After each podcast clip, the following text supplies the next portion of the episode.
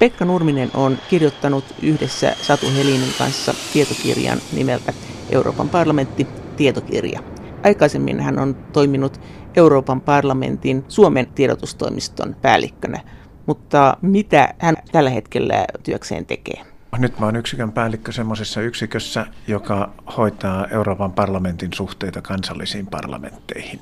Tässä just vähän aikaa sitten Niilo Kauppi sanoi, että EU on hallitusten EU. Ja silloin tavallaan, jos äänestät jotakin oppositiopuoluetta, niin voisi ajatella, että sun äänesi ei nyt niin kuulu siellä parlamentissa sitä kautta. Onko tässä joku valtataistelu tai tämmöinen valta-ajatus, että myös heidän, jotka ovat oppositiopuolueiden kannattajia maassa, niin heidänkin äänensä pitäisi jollain lailla kuulua. Vaikka tietysti, jos sulla on enemmistöhallitus, niin voi olla vaikeaa. Euroopan parlamentin suhteet kansallisen parlamenttiin ei ole mikään uusi juttu. Niitä on harrastettu jo tehty 90-luvun puolesta välistä lähtien.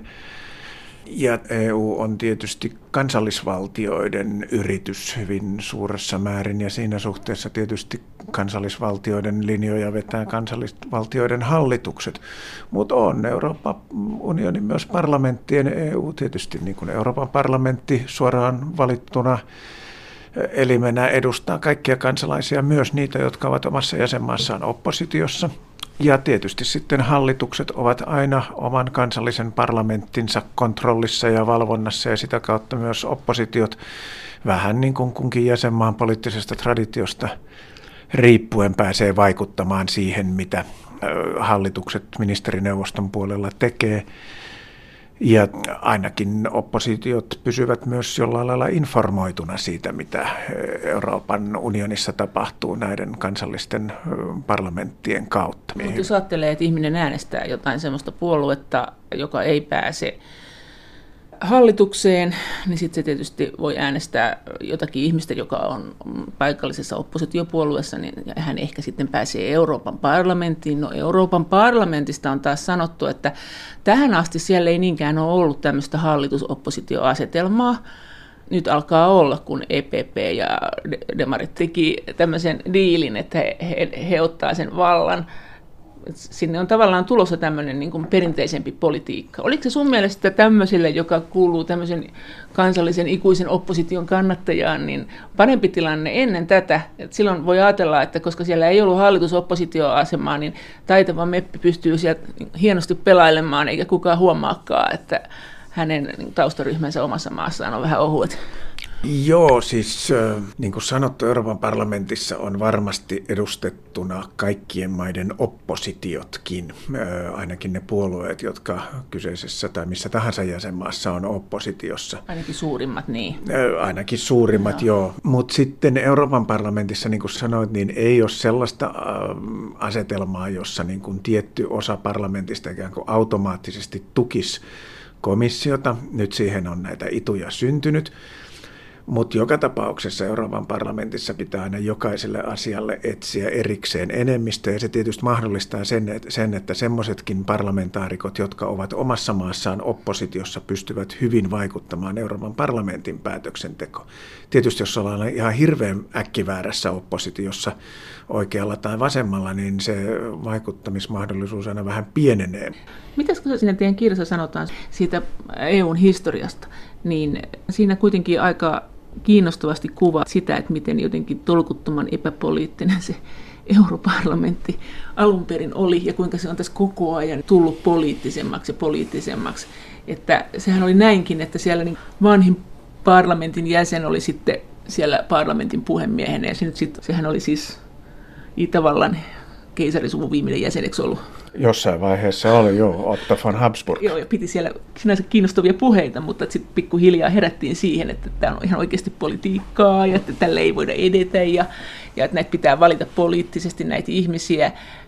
M- miten se niin näet tällä hetkellä, että onko se parlamentin kehitys aina vaan poliittisempi? Tässä Niilo Kauppi oli haastateltavana joku aika sitten ja hän sanoi, että, että kuten EU:ssa, niin myös parlamentissa on tämmöisiä sisäisiä klikkejä kuitenkin, esimerkiksi nämä enarkit, nämä enarkikoulun, ranskalaisen tämän hallintovirkamieskoulun käyneiden ihmisten verkosto toimii siellä ja sitten siellä toimii tietysti parlamentissakin nämä eri maiden ryhmittymät, että on vahva saksalaisedustus esimerkiksi kaikissa ryhmissä.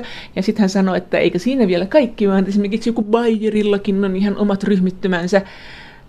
Onko tämä murtumassa vai onko tämä lisääntymässä? Onko tästä tulossa vihdoinkin se jotenkin semmoinen avoimemmin poliittisen keskustelun areena, mitä aina sanotaan, että europarlamentin hienous on siinä, että siellä käydään EUn laajuista poliittista keskustelua, kun sit neuvostossa käydään sitten jäsenmaiden välistä keskustelua. Näetkö semmoisen kehityksen siellä? No siis onhan parlamentin kehitys ollut tässä niin näiden 5-60 vuoden aikana nimenomaan, niin kuin, ja sanotaan siitäkin niin kuin viimeisen 20 vuoden aikana nimenomaan poliittiseen suuntaan. Ja se johtuu tietysti valtaoikeuksien merkittävästä niin. kasvusta. Mutta johtuuko se jostain muustakin? Ja onko tämmöinen enarkkien ja paajareiden ja saksojen sisäisten glubien valta siellä? Varmaan ne aina tulee olemaan. Ainahan niitä on ollut, ja... en mä tiedä, murenemassa. Siis, siinä on kysymys kuitenkin semmoista hyvin laajasta, osittain ehkä monimutkaisestakin, mutta ainakin monisyisestä niin kuin poliittisen vaikuttamisen verkosta. Että jos tuijottaa pelkkiä päätöksentekokaavioita, niin saa tuijottaa mutta ne ei koskaan ne päätöksentekokaaviot eikä pelkät valtaoikeudetkaan kerro koko totuutta, vaan Jotain tapahtuu, niin. ihmisten työstä on kysymys ja silloin ne verkottuu. Ne verkottuu intressien, mutta tietysti myös kielten ja koulutusten ja erilaisten asioiden ympärillä. Mutta saksalaiset on ehkä tässä niin kuin hyvä esimerkki siinä, että heillä on jo kotimaassaan ikään kuin monipolvinen hallinto, kun on osavaltiot ja liittovaltio tai liittopäivien taso. Ja niille tavallaan Euroopan taso niin kuin yhdistyy siihen hyvin luontevasti, että bayerilainen meppi on bayerilainen poliitikko, hän on saksalainen poliitikko ja hän on Euroopan tason poliitikko. Ja pyrkii vaikuttamaan tietysti äänestäjiensä ja poliittisten intressiensä mukaisesti niin kuin kaikilla tasoilla. Ja siinä niin kuin erilaiset verkottumiset on hyödyllisiä välineitä että jos jämähtää siihen omaan laatikkoonsa tavallaan siinä päätöksentekokaaviossa, niin se ei ole kauhean tehokasta mutta, vaikuttamista. Mutta, mutta äänestäjän kannalta toi on jälleen kerran kiusallista, että se ei ole läpinäkyvää. Jos ajatellaan, että tämmöiset tavalliset ihmiset jotka nyt on jollain lailla kiinnostunut EU-asioista, niin on kuitenkin aika lailla pihalla sieltä, että kuka tämän päätöksen lopullisen niitin teki, mikä se oli se valtapeli siellä, siellä kulisseissa. Se nyt ehkä voisi saada selville, kun oikein jaksaisi ahertaa, mutta jaksaako? Niin, no, mutta me Kittilän kuntaan, niin sulla on ihan sama ongelma. Ei se no, valtapelit ole millään tavalla tuntemattomia kotimaan kunnallispolitiikassa tai tulevissa maakuntahallinnoissa tai kotimaan niin kuin valtakunnan tason politiikassa. Että on yksi kerros, eikä, eikä mun mielestä niin kuin EU on itse asiassa tässä suhteessa varmaan niin kuin joskus läpinäkyvämpi ja seurattavampi kuin kotimaan hyväveli verkostot. Yksikön päällikkö Pekka Nurminen Euroopan parlamentista. No miten sä sitten tähän sanot, kun nyt on tämä EPPn värisuora? EPPn edustaja on johdossa neuvostossa, komissiossa ja parlamentissa. Tässä ohjelmassa on useampaan otteeseen keskusteltu siitä, että no miten tämä nyt näkyy sitten käytännön politiikassa. Näkyykö se? Joskus tilanne on ollut toinen, joskus esimerkiksi demarit on ollut hyvinkin vahvoilla. Miten sä sen näet? Näkyykö se? Kai sen jotenkin pitää näkyä, kun tässä nyt kuitenkin kansalaiset on äänestänyt ja politiikka on politiikkaa. Ja jos niin, miten konkreettisesti? No kyllä, se tietysti niin kuin... Et no sanoisi joku konkreettinen. No kyllä, nyt tiedä johtuuko se ikään kuin siitä, että talouskysymykset on ikään kuin luontevasti nykyään talouskriisin myötä ikään kuin painotetumpia kuin sosiaali- tai ympäristöpolitiikka, mutta ehkä tämä EPPn niin kuin vahva asema kaikissa jäsen, tai suurimmassa osassa jäsenmaita ja sitä kautta tietysti EUn toimielimissä myös, niin näkyy siinä, että talouskysymykset on keskusta oikeistolaisemmin painottuneita kuin toisenlaisella värityksellä. Mitä tämmöisiä suuria vääntöjä, keskusta oikeisto vastaan vasemmisto, niin mitä tämmöisiä suuria vääntöjä on ollut parlamentissa, sanotaan nyt tämän vuoden puolella tai viime aikoina? Miten, miten, miten sen voisi konkretisoida, että jos olisit äänestänyt jotakin, niin saisit... En mä tai sait jotain läpi, kun äänestit jotain? Täältä tuota istumalta pysty ehkä sanomaan semmoisia niin hyvin konkreettisia keissejä, mutta kyllähän tämä niin kuin, se, että EPPn ja Demareiden välinen diili, joka oli siis tämän Junckerin valitsemiseksi vuonna 2014, se hajosi nyt tässä parlamentin välitarkastelun yhteydessä joulukuussa tai loppuvuodesta 2016. Ja siihen keskeisenä syynä oli se, että demarit koki niin kuin olleensa ikään kuin vähän vietävänä tässä poliittisessa kuviossa niin, että talouspolitiikka oli oikeistolaisempaa ja niitä ikään kuin eurooppalaisen sosiaalipolitiikan painotuksia, joita ehkä oltiin lupailtu silloin 2014, niin ei sitten kuitenkaan toteutettu siinä määrin, kun olisi ollut haluja investointiohjelmat, teollisuuspolitiikan kiemurat, nämä tämmöiset niin kuin julkisen talouden hallintaa koskevat asiat, niin niissä ollaan pysytty kuitenkin semmoisella aika kuripoliittisella linjalla, jos nyt näin no, voidaan miten se, sanoa. Miten se hajoaminen näkyy ja miten, mikä se oli se koko tarina? No tarinahan oli se, että silloin 2014, kun EPPstä tuli suurin ryhmä, niin EPPn ja Demareiden välillä tehtiin diili siitä, että Jean-Claude Junckerista tulee komission puheenjohtaja, niin kuin tuli. Siihen diiliin sisältyi siis se, että Martin Schulzista eli Demareiden kärkiehdokkaasta tuli parlamentin puhemies. Mutta diiliin sisältyi myös sitten se, että tässä parlamentin puolivälitarkastelussa, joka siis tapahtui tässä vuodenvaihteessa 2016-2017, olisi pitänyt valita EPP-läinen parlamentin puhemies ja demarit kiistivät tämän. Vedoten tähän värisuoraan? No vedoten muun muassa tähän värisuoraan ja siihen, että tilanteet oli muuttuneet ja, ja niin poispäin. Miten heidän mielestään? No sanotaan, että tilanne oli muuttunut niin kuin vuoden 2014-2016 välissä on tapahtunut Euroopassa paljon asioita. Siirtolaisuus, pakolaisuus, kriisi, äärioikeiston nousu joissain maissa ja, ja tota, se, että talous ei ole kuitenkaan lähtenyt pyörimään ehkä niin vahvasti kuin toivottiin silloin vuonna 2014, niin on ollut tämmöisiä asioita, joissa niin kuin demarit katsoivat, että nyt täytyy politiikkaa muuttaa ikään kuin sosiaalisempaan suuntaan ja olisivat halunneet ikään kuin, niin kuin omia asemiaan vahvistaa. Siihen liittyy monia muitakin nimityspoliittisia asioita, asioita muun muassa Euroopan, no niin, Euroopan neuvoston puheenjohtajan valinta, jossa siis päädyttiin edelleen jatkamaan EPP-läisen Donald Tuskin kanssa ja, ja niin poispäin.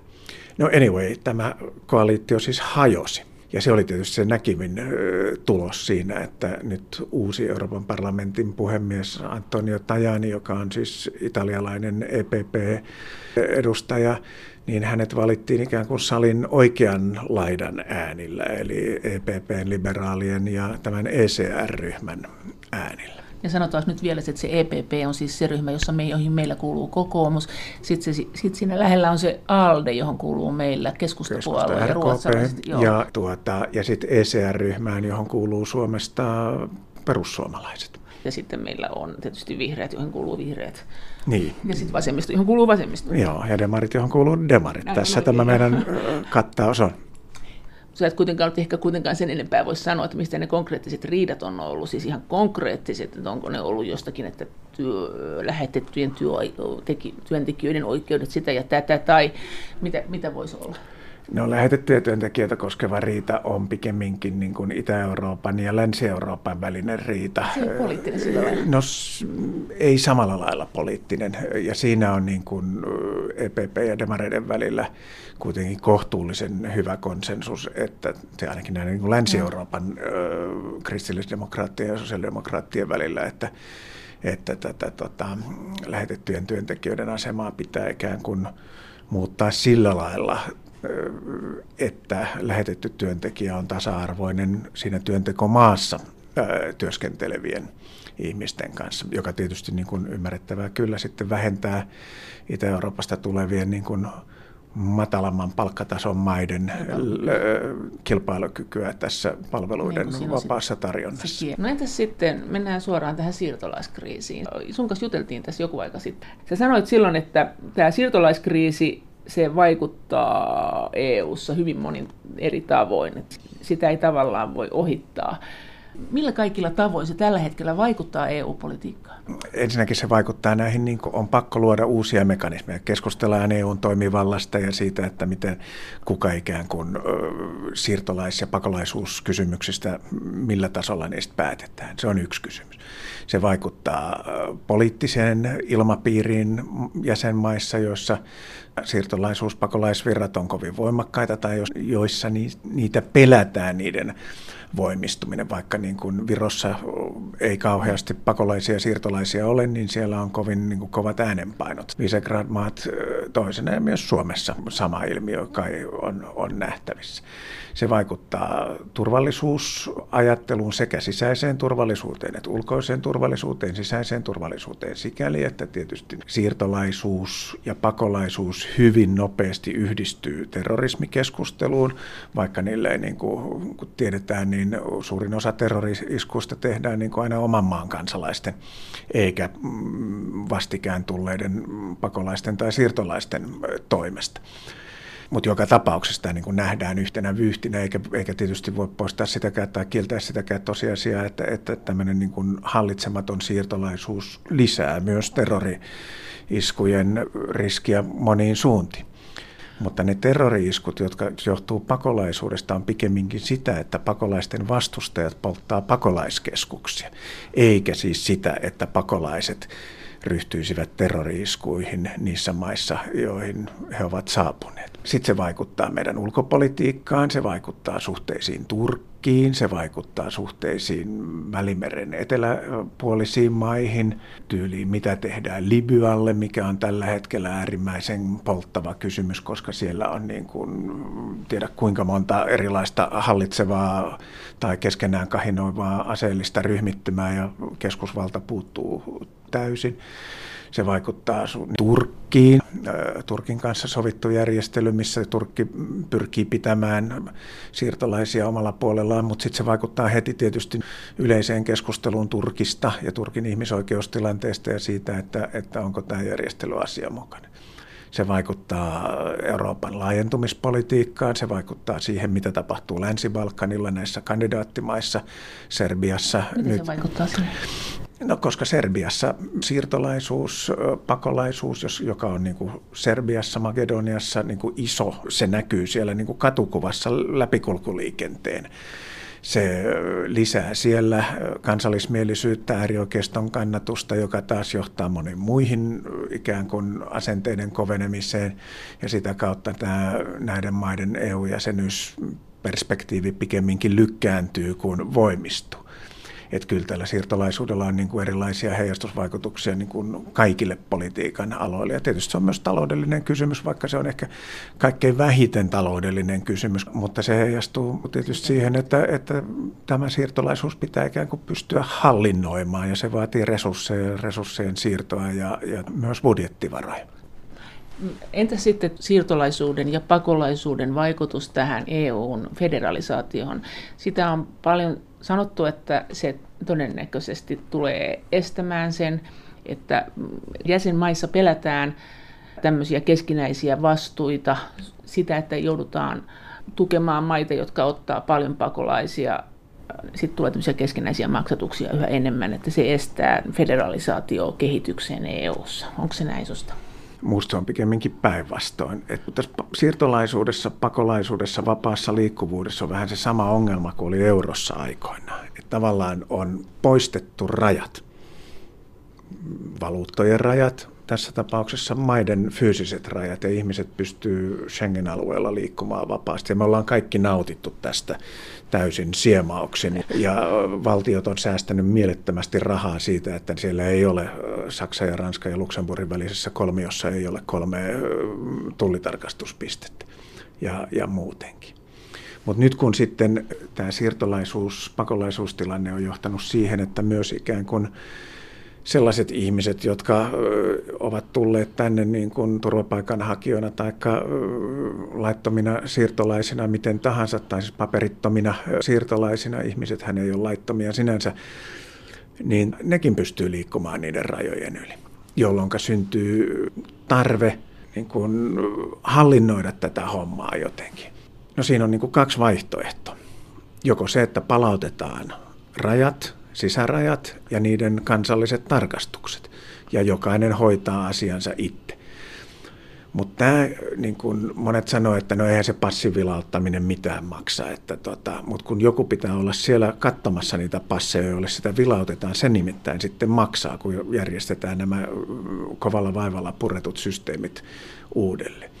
Eli se ei ole niin, niin helppoa ikään kuin palauttaa näitä kansallisia sisärajoja EUn sisälle jolloin ikään kuin järkevämpi ratkaisu olisi se, että vahvistetaan ulkorajoja, mutta se edellyttää, että luodaan yhteisiä politiikkoja ja viranomaisia, luodaan eurooppalainen rajavalvonta ja rannikkovartiostojärjestelmä, jota ei tällä hetkellä vielä, tai no sitä ollaan nyt tekemässä.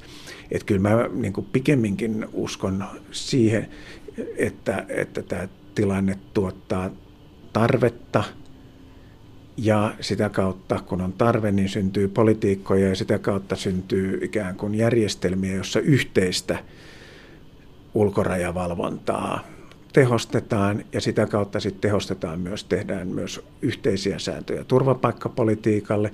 Ja se tarkoittaa tätä taakanjakoa joko niin, että turvapaikanhakijoita siirretään jäsenmaista toiseen taikka sitten ne jäsenmaat, joissa on vähemmän turvapaikanhakijoita, jotenkin muuten osallistuu tähän taakanjakoon esimerkiksi sitten rahoituksen kautta. Yksikön päällikkö Pekka Nurminen Euroopan parlamentista. EU-budjetista sen verran, että nythän Macron kun hän pääsi Ranskan presidentiksi, niin hän lämmitti tämmöisen ajatuksen, että euromailla, emumailla olisi oma budjettiinsa. Ja sitten Euroopan parlamenttiin valittaisi ihmisiä siten, että osa näistä ihmisistä olisikin Euroopan yhteisiä parlamentaarikkoja. Nämä, nämä Britannialta jäävät paikat jaettaisiin sitten. Mitä, mitä sä luulet, onko näillä mitään menestymisen mahdollisuutta näillä kummallakaan idealla? Näillä ideoilla ei ole nyt valitettavasti mitään tekemistä toistensa kanssa. Onhan niillä tavallaan niin kuin siis yleinen sotku vaikutus. No en mä tiedä. Siis, mitä tulee talous- ja rahaliiton kehittämiseen, niin nythän eri tahoilla on, sitä lähdetään viemään eteenpäin. Komissio on tehnyt sitten paperin Saksa, Ranska, Macron, Merkel on tavanneet ja mä luulen, että Saksan vaalien jälkeen tässä rupeaa tapahtumaan paljon ja siinä tietysti Suomessakin tulee tarvetta päivittää kantoja, koska niin kuin kaikkeen ei kannata eikä pidä eikä voi sanoa ei. Eikä niin, myöskään joo. Öö, no se riippuu siitä, että mitä halutaan, halutaan tehdä, mutta tämä, tota noin, tämä euroalueen ikään kuin tämmöinen rahoitusväline tai budjettikapasiteetti, niin kuin sitä sanotaan, niin se ei ole mikään uusi idea vaan siinä on ollut kysymys siitä, että tehdään jonkinlainen rahasto tai joukkovilkakirjasysteemi, jolla voidaan yhteisessä rahassa olevia maita tukea erilaisia niin kuin epäsymmetrisiä shokkeja tai pankkikriisejä tai muiden, muiden varalta. Eli tämä olisi nyt sama asia kuin on nämä EVM ja ERVV, että se olisi tämmöinen euromaiden yhteinen rahasto, joka sitten ehkä kuitenkin toimisi parlamentin ulkopuolella ja sillä olisi niin omat systeeminsä ja se estäisi silloin tämän periaatteessa, se tietysti rikkoo tätä no bailout-pykälää, että ei saa maksaa toista velkojen. Nämäkin on kaksi eri asiaa. Siis niin kuin on jäsenmaiden omat velat ja sitten on mahdolliset yhteiset velat taikka yhteiset rahat. Ja se, että maksetaanko jäsenmaiden velkoja on niin kuin yksi kysymys. Ja se, että tuetaanko ikään kuin tämmöisiin taloudellisiin shokkitilanteisiin joutuneita jäsenmaita yhteisestä, euromaita yhteisistä rahoista on toinen kysymys. Totta kai nämä liittyy yhteen, mutta ne ei ole niin kuin välttämättä.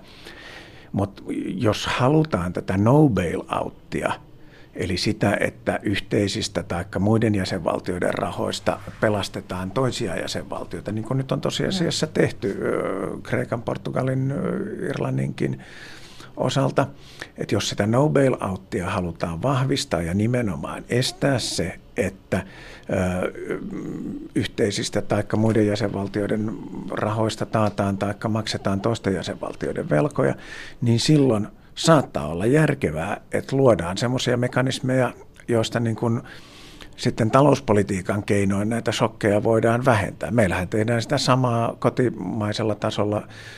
Veronmaksajat tukee kriisiin joutuneita kuntia, helsinkiläiset tukee Karkkilaa tai miten niitä nyt on mennyt. Että ei sinänsä niin kuin ole jäsenvaltiossa mikään uusi, uusi ajatus, mutta se vieminen ikään kuin Euroopan tasolle Mut on. Mutta se kysymys on sit, sit tavallaan niin kuin se, että jos maa on millään lailla velkaantunut, jos sitä tuetaan, niin sitten voidaan kysyä, että menikö tämä raha nyt ihan varmasti johonkin muuhun kuin velkojen maksuun, että me ollaan nyt tukemassa niitä vaikka siirtolaiskriisin hoitamisessa, mutta itse asiassa ne maksaakin tällä kyseisellä rahalla nyt juuri ne velkansa. Joo, näin, näitä. Luottamuksesta on kysymys. Ja tietysti myös siitä, että tarviiko järjestää joku kontrolli sitten, jos, jos on luottamuksesta kysymys. Niin kuin sanotaan, että luottamus on hyvä, mutta kontrolli saattaa olla joskus parempi. No miten parlamentissa suhtaudutaan tähän? Mä luulen, että parlamentti on niin kuin aikaisemmissa, ja nyt mä viittaan niin kuin edellisen vaalikaudenkin kannanottoihin niin kuin voimakkaasti tukenut tätä tämän tyyppisten niin kuin euroalueen talouspoliittista ja budjettikapasiteetin prosentin lisäämistä, koska se on se tapa, millä näitä taloudellisia seuraamuksia siitä, että ollaan yhteisessä valuutassa ja täysin integroiduilla rahoitusmarkkinoilla pystytään hoitamaan. Mutta se, että mikä, tapa on, mikä se tapa on, niin siitä, siitä käydään nyt keskustelua, niin kuin sanottu, varmaan tässä syksyllä tämä keskustelu pärähtää entistä voimakkaammin liikkeelle, kun Saksa ja Ranska, Ranska tässä alkaa liikkua. Entäs tämä, kun Macron ehdotti tätä, että siellä olisi näiden kansallisten meppien, jotka on valittu maissaan eri tavoin, eri, ihan eri tavoin itse asiassa kuin mistäkin maasta, eri maista, niin olisi sitten vielä yhteisiä europarlamentaarikkoja, jotka olisi niin kaikkien yhteisiä. Kysymys on näiden 73 isosta Britanniasta valitun europarlamentaarikkopaikan käyttämisestä, käyttämisestä. Taikka perussopimuksethan mahdollistaa sen, että niitä ei käytetä. Jos rahat riittää, niin ne voisi käyttää. Niin, no joo, mutta sitten jos mietitään, että mistä säästetään, niin helppo, koska se on niin kuin selkeää matematiikkaa, joo. että jos poistuu 73 joo. meppiä, niiden avustajat ja näin poispäin, niin siitä poistuu 10 prosenttia niin kuin sen suunnan menoista myös, eli sitä on niin kuin helppo, lainausmerkeissä helppo, joskaan ei tietenkään riittävä säästökohde. Mutta on esitetty sekä Italiasta, että ilmeisesti nyt tosiaan viittasit Macronin, että, että nämä 73 paikkaa siirrettäisiin tämmöiseen niin kuin Euroopan tasoiseen vaalipiiriin. Nyt on 73 meppiä, jotka valittaisiin tämmöisiltä Euroopan laajuisilta listoilta. Se tarkoittaa sitä, että ihmisellä olisi niin kuin Suomessa kaksi äänestyslippua, no, jossa toisessa valitaan kotimaasta ja kotimaisilta listoilta, ja sitten olisi tämmöinen niin kuin Euroopan laajuinen lista, johon niin, niin kuin sitten ruksittaisi joku, joku toinen. Näitä on yritetty aikaisemminkin miettiä, mutta... Mikä, mikä tämä hyöty tästä olisi?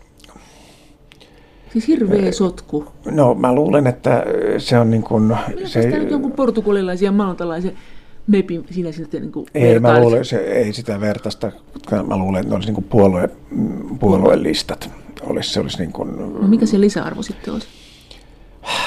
No se on itse asiassa ihan hyvä kysymys, mutta mä luulen, että se niin kuin näin, tämän idean esittäjien niin kuin mielestä se lisäarvo on siinä, että se tuo niin kuin selkeästi ikään kuin eurooppalaisen tason Euroopan parlamentin vaaleihin, mikä et nyt sinänsä ei ole niin kuin huono ajatus. Jos, jos hän tota, olisi vaikka saksalainen EPP-läinen, niin me odotettaisiin, että hän ei salaman nopeasti luiskahda sinne joukon jatkoksi saksalaisten EP-läisten kanssa niin syömään ja kokouksiin, vaan omat... Ei, ei, ei. Kyllähän ne toimisi sitten samalla, samalla tavalla kuin kaikki muutkin mepit. Eli Mutta, luiskahtaa sinne porukoihinsa? No totta kai, siis niin kuin omiin ryhmiinsä, eikä, eikä siinä mitään käyttäisi tuollaista sanaa, vaan niin kuin toimisi samalla lailla kuin muutkin. Mutta tosiasia tietysti on se, että Euroopan parlamentin vaalit, jotka tällä hetkellä järjestetään jäsenvaltiokohtaisesti, on usein kansallisten vaalien jatke.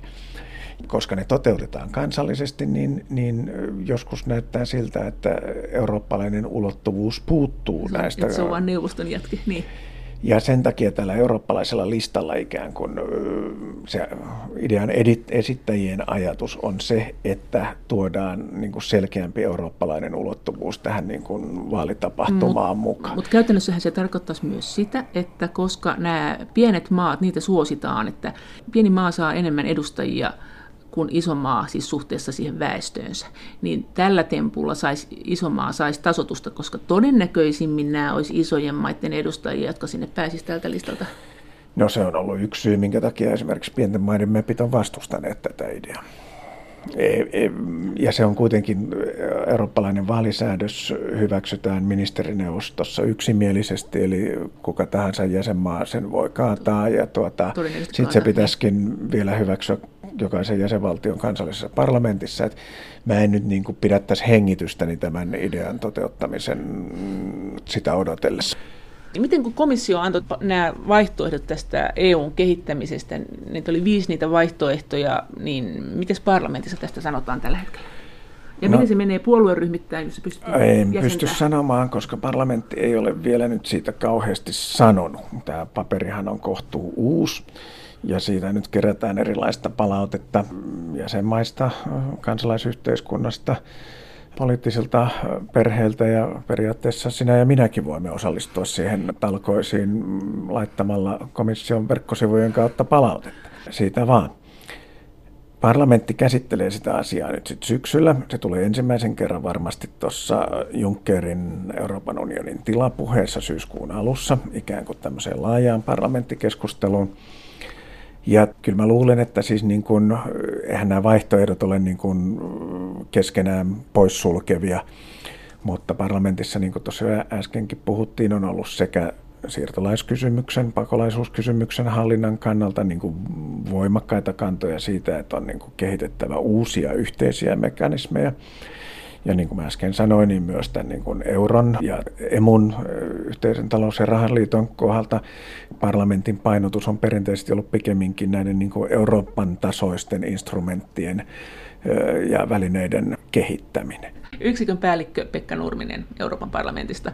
Tuossa Euroopan parlamenttitietokirjassa puhuttiin siitä Tyysenin raportissa, joka oli joitain vuosia sitten 2012. Ai, se oli 2012, 2012, aha. Niin se siinähän oli tämmöinen hyvin vahva ajatus, että mennään kohti federalisaatiota voimakkaasti, siis federalisaatiota siis siten, että keskitetysti määritellään jäsenmaiden asioita yhä enemmän EUn kautta.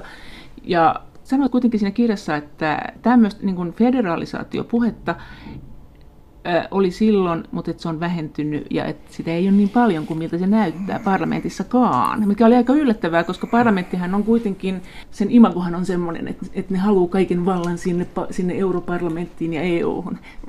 Tämmöinen mielikuvahan siitä helposti syntyy. No joo, se on ehkä mielikuva. Ja tietysti niin kuin parlamentin niin kuin historiallinen pitkä linja tässä EUn kehittämisessä on ollut EUn kehittäminen. Ja sitä kautta on haluttu luoda vahvoja eurooppalaisia sekä instituutioita että, että politiikkoja ja, ja, ja myöskin rahoitusta. Mutta semmoinen niin kuin, ei Euroopan unionista mitään niin kuin liittovaltiota kehity, mutta niin kuin tietyillä sektoreilla, ja talous- ja rahaliitto on yksi, joka johtuu siitä, että meillä on niin kuin sanottu yhteinen raha, ja täysin integroidut rahoitusmarkkinat. Pankit toimii joka maassa ja sitä kautta myös... Niin kuin, ja se, tai, se ratkaisu on parlamentin mukaan se, että, sitten, että, että integroidaan lisää, eikä esimerkiksi niitä rahoitusmarkkinoita, niitä hajotettaisiin siten, että ne ei olisi noin yhtenäiset. Tosin ne tietysti kuuluu se pääomien liikkuvuus niin. yhteen neljästä EU-vapaudesta, mutta että kyllähän kaikkea voi aina kyseenalaistaa. Joo, ja voikin kyseenalaistaa ja varmaan pitääkin, mutta siis niin kuin, jos mietitään, että miten eurooppalaiset yritykset parhaiten saa pääomaa, siitähän tässä on kysymys.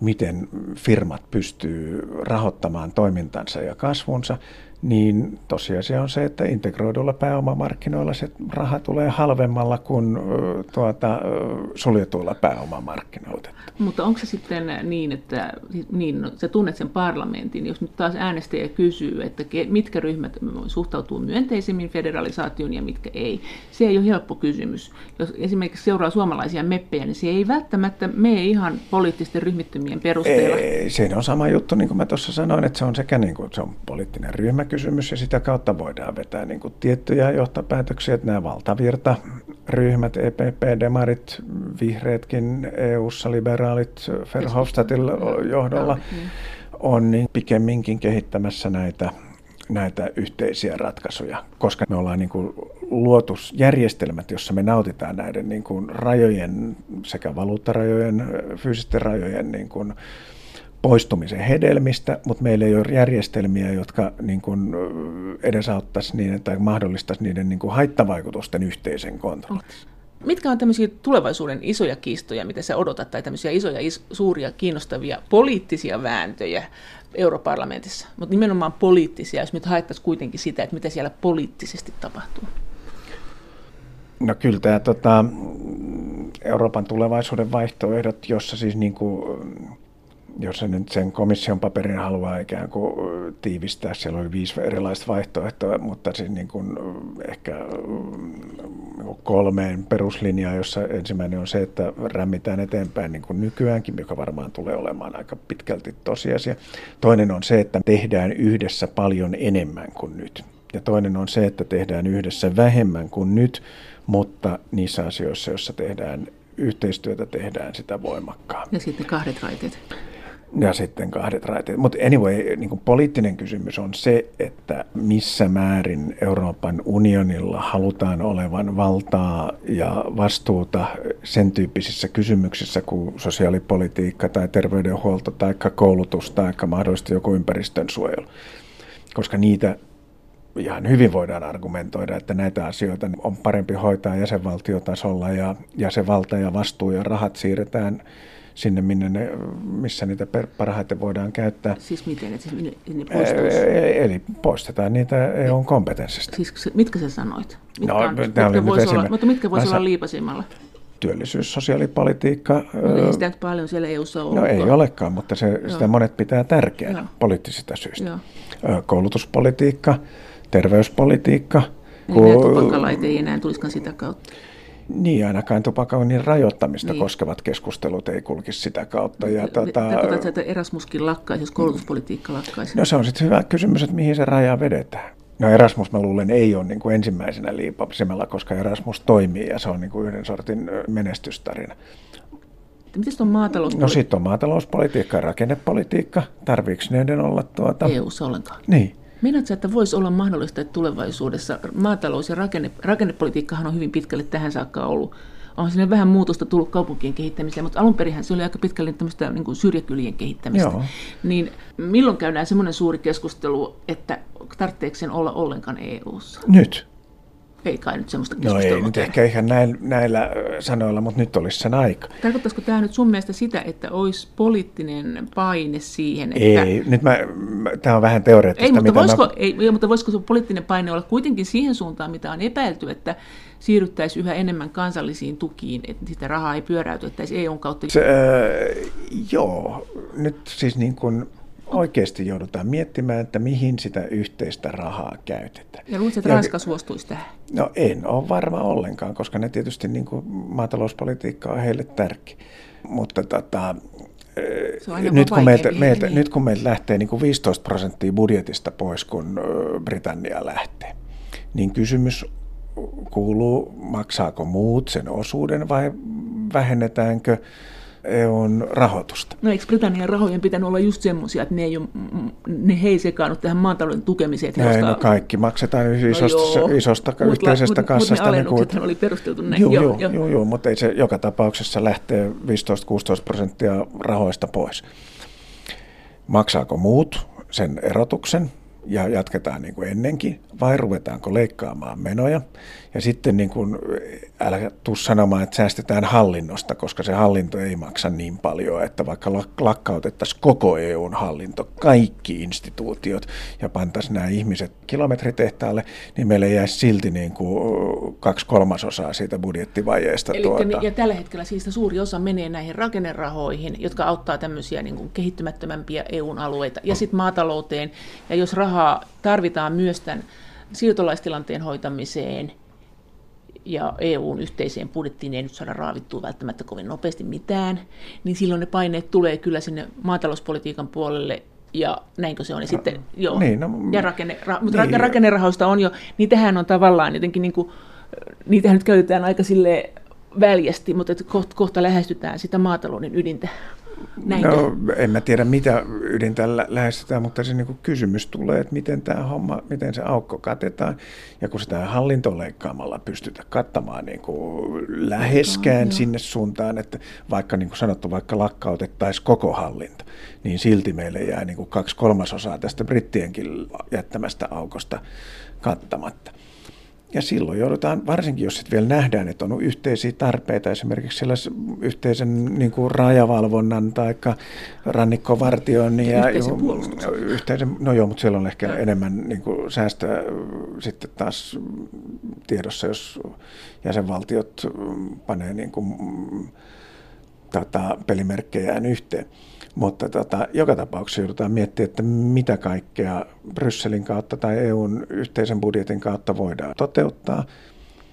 Jos maksajia ei ilmaannu, niin silloin pitää leikata. Jos paineet on siihen, että siirrytään maksamaan maataloudesta isompi osa kansallisesti, miten siellä menee tällä hetkellä ne voimasuhteet? Tässäkin pitää niin kuin katsoa, että, että ei se ole niin, että jotkut ryhmät olisi niin kovin yhtenäisesti jonkun asian taustalla vaan, tai kannalla, vaan, vaan sielläkin ikään kuin kansalliset realiteetit näkyy poliittisten ryhmien kannanmuodostuksessa ja niiden, niiden sisällä vahvat maatalousmaat tai yhteisestä maatalouspolitiikasta niin kuin riippuvaiset maat tai semmoiset maat, kuten no, Ranska on tietysti aina tässä hyvä, hyvä esimerkki, mutta miksei myös Suomi. Niin ta- sitten tässä Italia ja Espanjalla on myös paljon ääniä. No on, paljon ääniä ja tietysti heilläkin on niin kuin vahva maataloussektori, mm, joka on hyötynyt yhteisestä maatalouspolitiikasta paljon. Sitten meillä on nämä kohesiomaat, No siellä ehkä nimenomaan Espanja ja nykyään Itä-Eurooppa Puola tässä kyllä ne varmaan niin kuin kovasti mielellään näkisi, että Euroopan unionin rahoitus heidän kehitysalueilleen tai maatalouspolitiikkaan jatkuu. Ja no. jos luin oikein pääministerin puhetta, niin siellä se on sama liturgia on myös Suomen hallituksen kannoilla, että, että pitää turvata pohjoinen ja itäinen aluekehitys ja arktinen maatalous ja vaikka mitä. Mutta eikö tässä ole kuitenkin tämä kuvio kuitenkin piilevänä jännite takana, että on sanottu, että jos nämä Visegrad-maat edelleen, siis nämä Puola, ja Unkari ja muut tämän tapaiset, siis nämä Itä, Itämaat, niin jos ei he tässä pakolaistilanteessa kanna vastuuta, niin näitä mm, rakennerahoja, ja sitten voi kuvitella, että myös maatalousrahojakin vähän mietitään toisella lailla, että paljonko sinne tehdään tulonsiirtoja. Eikö, eikö tämmöistä puhuttu aika paljon? On, mutta se ei ole kauhean helppo toteuttaa, koska niin kuin maatalous- ja rakennepolitiikkaa, maatalous- ja rakennepolitiikkaa ja sitten mutta siirtolaisuuspolitiikkaa. Niin, jos se pienenee, niin. No se on sitten poliittisen no. väännön paikka. Se on sitten poliittisen väännön paikka, mutta on niin kuin vaikea ryhtyä, niin kuin, koska sekä maatalouspolitiikassa että rakennepolitiikassa täytyy ensin luoda kriteerit. Mutta nythän sitä ja, ja, ja tämmöisten poliittisten kriteereiden luominen tämmöiseen niin kuin kohtuullisen niin kuin substanssikeskeiseen lainsäädäntöön on äärimmäisen hankala olisi helpompi luoda esimerkiksi yhteinen politiikka siirtolaisuuspuolelle ja sinne niin kuin pistää rahaa ja sitten jakaa sitä niille, jotka eniten joutuu sitä hoitamaan. Mutta Siellä pu- se olisi niin kuin loogista. Mutta budjetin rakenteen sisäisiä muutoksia on todennäköisesti odotettavissa, koska maatalous on siitä niin suuri osa, niin silloin se tarkoittaisi käytännössä, että No en, et, mä, en, mä, mä en nyt ryhdy tässä niin kuin ennakoimaan, että miltä sektoreilta niitä leikkaus, mutta siis niin kuin silloin, jos pitää paljon mm. leikata, niin silloin yleensä leikataan sieltä, missä on enemmän sitä fyrkkaa leikattavaksi. Mutta mitä Saksa sanoo maatalouspolitiikasta tällä hetkellä? Se on kiinnostavaa. Joo, enpä tiedä mitä sanoo. Saksa on suurin maksaja, joten sitä tietysti kiinnostaa se, että mihin se, mihin se raha, raha käytetään. Mutta Ruotsilla on ollut ihan päinvastainen politiikka kuin Suomella, mikä on myös kiinnostavaa. Joo, mutta se on Ruotsin maatalous, se johtuu siitä, että Ruotsissa on maatalouspolitiikka uudistettu jo 60-70-luvulla sillä lailla, että heitä se vähemmän haittaa. Miten tämä sitten meni tämä jännite, kun siinä teidän kirjassa sanotaan, että tämä on perinteisesti kuitenkin mennyt niin, että Ranska hoitaa maatalouden ja Saksa hoitaa teollisuuden ja ne antaa vähän niin kuin päittäin toisillensa siinä valtaa. Ja tietysti voi kysyä, että no mitä Ranska tähän sitten kuitenkaan sanoo, vai onko Macron nyt niin pankkimies, että se ei paljon viljelystä välitä? Kyllä, Macronkin joutuu oman maansa poliittisen todellisuuden kohtaamaan, nyt varsinkin kun siellä on parlamenttivaalit tulossa, että ei Ranskan maatalouden ja alueiden ikään kuin äänestäjiä tässä hylätä. Mutta se voi mennä jotain muuta. Se voi mennä Ranskan oman rahan kautta.